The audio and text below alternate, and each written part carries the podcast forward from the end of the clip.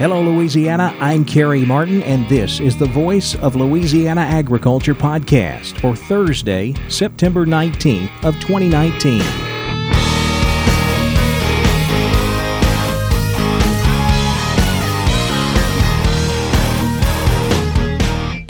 Welcome to the Voice of Louisiana Agriculture podcast, a look at the latest news in Louisiana agriculture. Now, here's the host of the Voice of Louisiana Agriculture podcast, Carey Martin. What is the U.S. Cotton Trust Protocol and how does it affect the U.S. cotton industry? We'll talk more about that with Louisiana cotton producer Ted Schneider of Lake Providence. He chairs the Cotton USA Sustainability Task Force. We'll have that conversation with Ted Schneider coming up later in the podcast. But first, here's a look at news headlines. Former U.S. Secretaries of Agriculture, going all the way back to the Reagan administration, stood together today in support of the U.S. Mexico Canada trade agreement. U.S. Agriculture Secretary Sonny Perdue says it was an honor to band together with so many former secretaries in support of the USMCA. Very important to me that we all have joined forces to uh, really to announce unanimous support of the trade deal. These folks here and I and the others who signed the letter know how important uh, trade is to our farmers. We've built a, a very productive uh, environment in the United States by virtue of technology and genetics and many other things. And uh, our farmers are so productive that uh, they have built a supply chain that's really dependent upon uh, moving product offshore. The group signed a letter to Congress urging lawmakers to pass the trade agreement to provide certainty in the North American market for the U.S. farm sector and rural economy. The group included former Agriculture Secretaries John Block, Mike Espy, Dan Glickman, Ann Veneman, Mike Johanns, Ed Schafer, and Tom Vilsack. Secretary Perdue says the letter shows support for USMCA crosses all political parties. The Department of Agriculture is giving dairy producers an extra week to sign up for the Dairy Margin Coverage Program. USDA's Bill Northey told lawmakers Thursday the deadline will extend to September 27th. Northey made the comment during a House Agriculture Subcommittee on General Farm Commodities and Risk Management hearing. The latest USDA forecast shows slight yield declines for both corn and soybeans. Michael Clements has more. Crop predictions from the Department of Agriculture are beginning to reflect the challenging growing conditions this year, according to the American Farm Bureau Federation. However, Shelby Swain Myers, Associate Policy Advisor at the Indiana Farm Bureau, says the yield and production decline for corn in the September report was not as significant as anticipated. Despite all of the historic planting delays that we had, farmers are still able to plant over 90 million corn acres this year, and the expected 13.8 billion bushels of corn is well above of the 12 billion bushel crop that was kind of rumored in late May to early June when we were still trying to get that final push to plant. Despite a trade standoff with China, Myers says soybean supply and demand expectations are better than anticipated. On the supply side, planted acreage and yield are below prior year levels, which is to be expected, but the demand side, though exports have slowed, the crushing has accelerated, and the U.S. is starting to work through that soybean surplus with the billion bushel soybean carryout, we expect to decline about 36% below 2018 ending stock. When it comes to predicting the crop totals for 2019, she says farmers need to be patient. After this report, I think the theme of this year's crop season is patience. We've had to be patient to get a crop in, patient while it grows, and we'll have to be patient through harvest to allow for full maturity and to get the crops out when appropriate. Find more analysis of the report on the Market Intel page at fb.org. Michael Clements, Washington. U.S. Agriculture Secretary Sonny Perdue has designated two Louisiana parishes as primary natural disaster areas. Producers who suffered losses due to two separate disaster events may be eligible for USDA Farm Service Agency emergency loans. The two parishes affected in the declaration include Catahoula Parish, who suffered losses due to flooding that occurred between September 1st of 2018 and July 17th of 2019, and Vermilion Parish, who suffered losses due to excessive rain and flooding that occurred between June 5th and June 15th of 2019. Producers in contiguous parishes are also eligible to apply for emergency loans. So, in addition to Catahoula and Vermilion, farmers in Avoyelles, Caldwell, Concordia, Franklin, LaSalle, Tensas, Acadia, Cameron, Iberia, Jeff Davis, and Lafayette are also eligible to apply for emergency loans. We're seeing an increase in eastern equine encephalitis and West Nile cases in horses this year. Louisiana Commissioner of Agriculture and Forestry, Dr. Mike Strain. We now have 23 horses confirmed with Eastern and West Nile. Last year we only had eight. So again, there's been an uptick in the number of horses with these arboviruses. And of course, they are transmitted by mosquitoes. And Eastern and West Nile is highly fatal in horses and also can affect people. West Nile virus can also affect humans. Strain says we have five cases of West Nile virus in humans so far this year. That is a look at some of the latest news headlines in Louisiana agriculture. Remember, you can always check our website, voiceoflouisianaagriculture.com, for the latest news in Louisiana agriculture. While you're there, be sure to sign up for our daily e newsletter. It's called The Daily Voice. Click the button in the middle of the home page, fill out your name and email address, and we'll send the Daily Voice right to your inbox every weekday morning at 5 a.m. Now let's look at the markets on the Voice of Louisiana Agriculture podcast. We saw a higher close today in both the corn and soybean markets.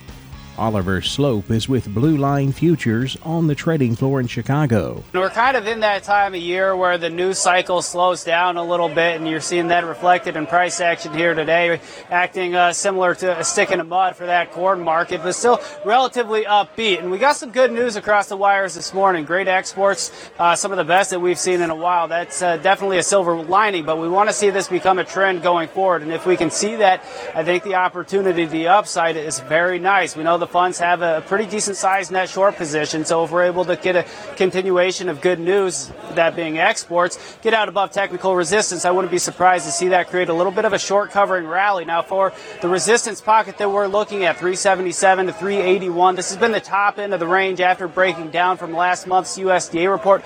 We can achieve consecutive closes out above here. There's really not a lot in the way until you get back to that gap that we left uh, a month and a half ago or so, up at 392 and three quarters. November soybeans up four and a quarter, closing at 893. January up three and three quarters, 906. Corn was higher. December corn up one and a half, 372 and three quarters. March corn up one and a half, 384. July wheat down one and a half at 502 and a quarter. Rough rice closed higher. November rice up five and a half, 1236 and a half. January rice up 8 cents, closing at 1256 a hundredweight. November sugar up 4 points, 25.54 cents. Now with a look at the cotton market, here's Don Molino. Cotton futures at New York traded slightly lower in the front months Thursday.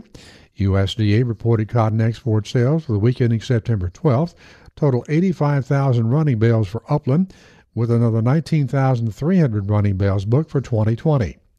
China canceled another 39,317 running bales of old crop purchases. A total of 11,862 metric tons of cotton was sold from Chinese state reserves on Thursday, totaling just over 99% of the amount offered. The Cotlook index down 130 points on September 18th to 72.40 a pound. At New York Thursday afternoon, October cotton 58.99 down 37. New crop December 60.33 down 17. March 61.06 down 16. The spot market price 60.33 down 17. I'm Don Molino on the Voice of Louisiana Agriculture podcast.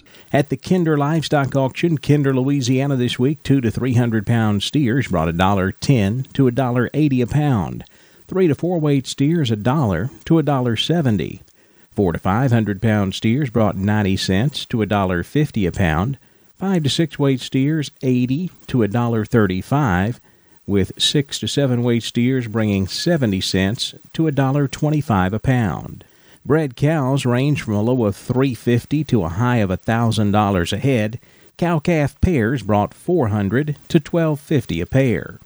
Cattle futures closed mixed. Live cattle were lower, October down 57 at 99.80, while feeder cattle closed higher. October feeders up 52 cents, 138.92.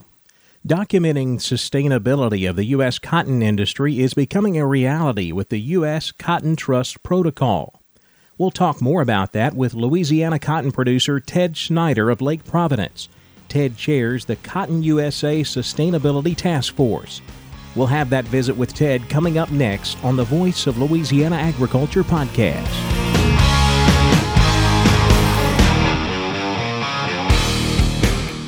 This is Trace Adkins for the Louisiana Farm Bureau Federation. Farm Bureau has been working for Louisiana's farmers and ranchers since 1922, and that work continues today. If you're a farmer or rancher, Farm Bureau wants you to join and be a part of their family. Farm Bureau knows you're busy running your operation, so while you're at work on your farm or ranch, Farm Bureau is watching out for your interests. So join today. The Louisiana Farm Bureau Federation, the voice of Louisiana agriculture.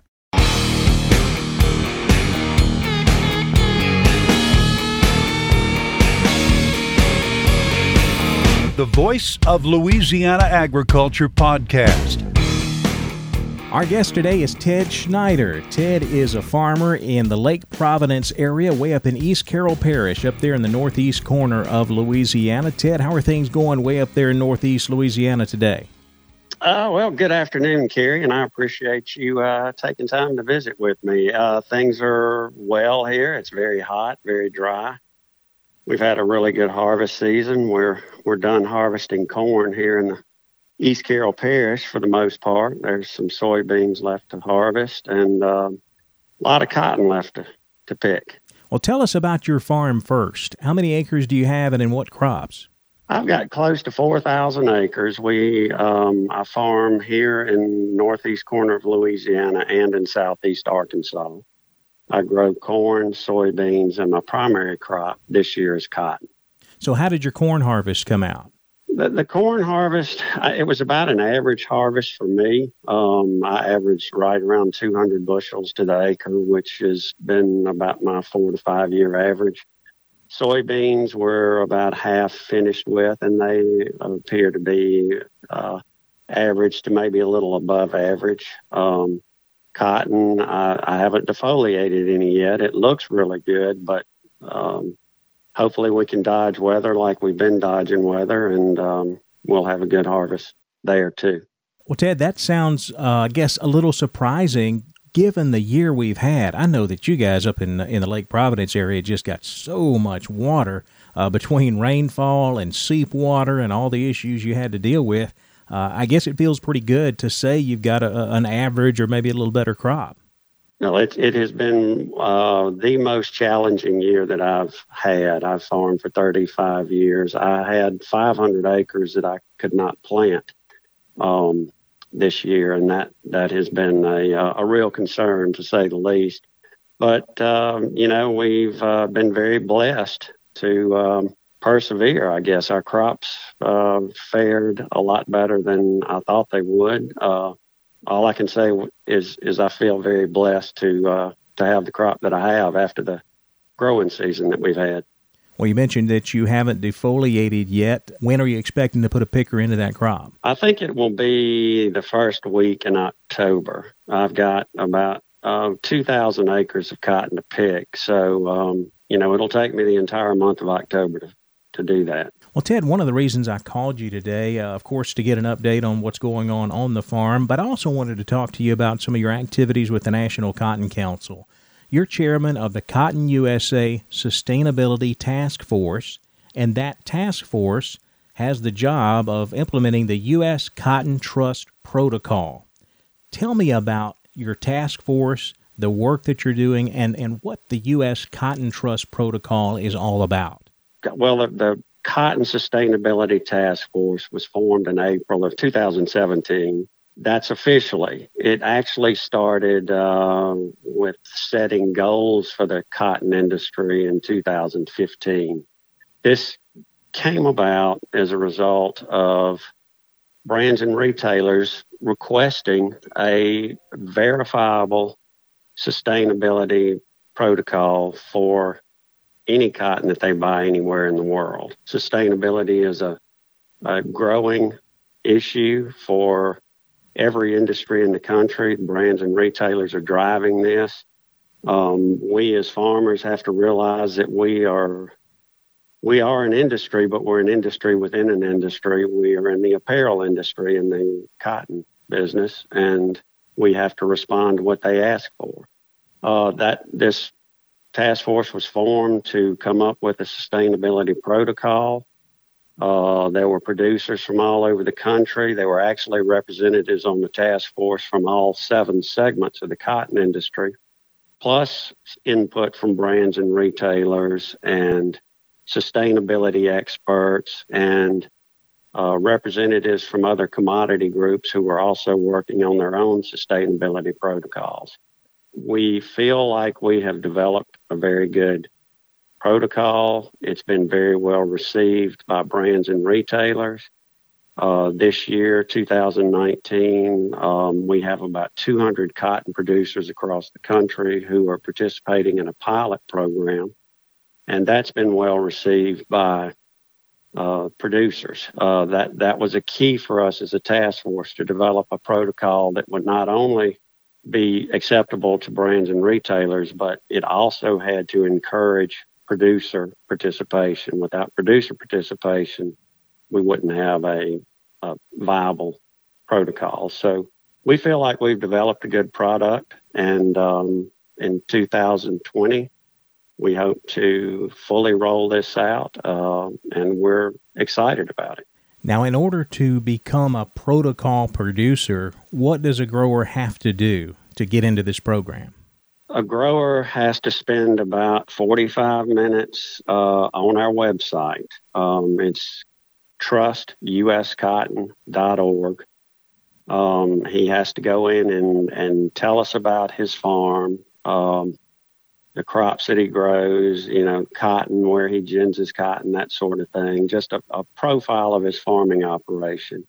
And then there's a questionnaire that's about 100 questions that focus on sustainability issues like um, uh, resource uh, efficiency and um, worker safety issues. There's about nine different set of questions, nine different categories with about 10 questions each that a producer has to answer.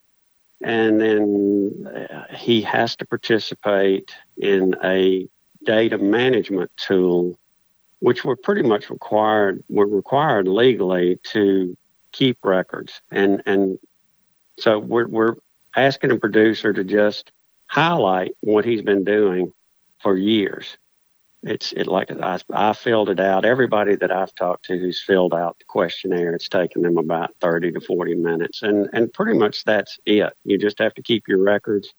And then about two to 5% of the farmers who are participating will get audited or uh, we call it verified by independent third party verifier who um, is an expert in sustainability. And that's what creates the viable sustainability program for brands and retailers. It's the third party verification.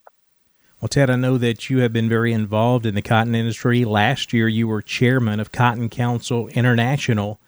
In that role, did that kind of set you up or expose you to seeing things in the industry that led you to want to get involved in this program? Uh, very much so. It was an eye opening experience. Uh, um, Last year, I went to Asia four different times and met with brands and retailers in nine different countries. And sustainability was a huge issue um, everywhere we went. Uh, we explained our program, it was well received. Uh, our brands and retailers like U.S. cotton. Um, they do view U.S. cotton as the most sustainably produced in the world, but they just need the verification, the the the the, third party independent verification that um, we are what what they believe. Again, that website trustuscotton.org. Ted, if a producer wants to get involved in that, is that all they have to do? Go onto that website and get signed up? that is it. That is all he has to do. Um, it's we like I said, we try to make it uh, as least burdensome to a producer to participate. It's incredibly important that that we get as many producers to sign up for this program, and that was a uh, a goal of ours as a task force to to make it as least burdensome for a producer, but also at the same time meet the needs of our customers. It's the U.S. Cotton Trust Protocol. The website is trustuscotton.org. And he is Ted Schneider, a farmer from Lake Providence, Louisiana, currently chairing the Cotton USA Sustainability Task Force. Thanks so much for your time, Ted. Appreciate it. Thank you so much. That is the Thursday edition of the Voice of Louisiana Agriculture podcast. We'll be back with you tomorrow, but in the meantime, be sure to connect with us on social media. We're on both Facebook and Twitter. The handle is at Voice of LA Ag. We'll see you tomorrow, right here on the Voice of Louisiana Agriculture podcast. Thanks for listening to the Voice of Louisiana Agriculture podcast. This podcast is produced by Carey Martin and the Louisiana Farm Bureau Federation. For more information, be sure to check out our website, voiceoflouisianaagriculture.org and lafarmbureau.org.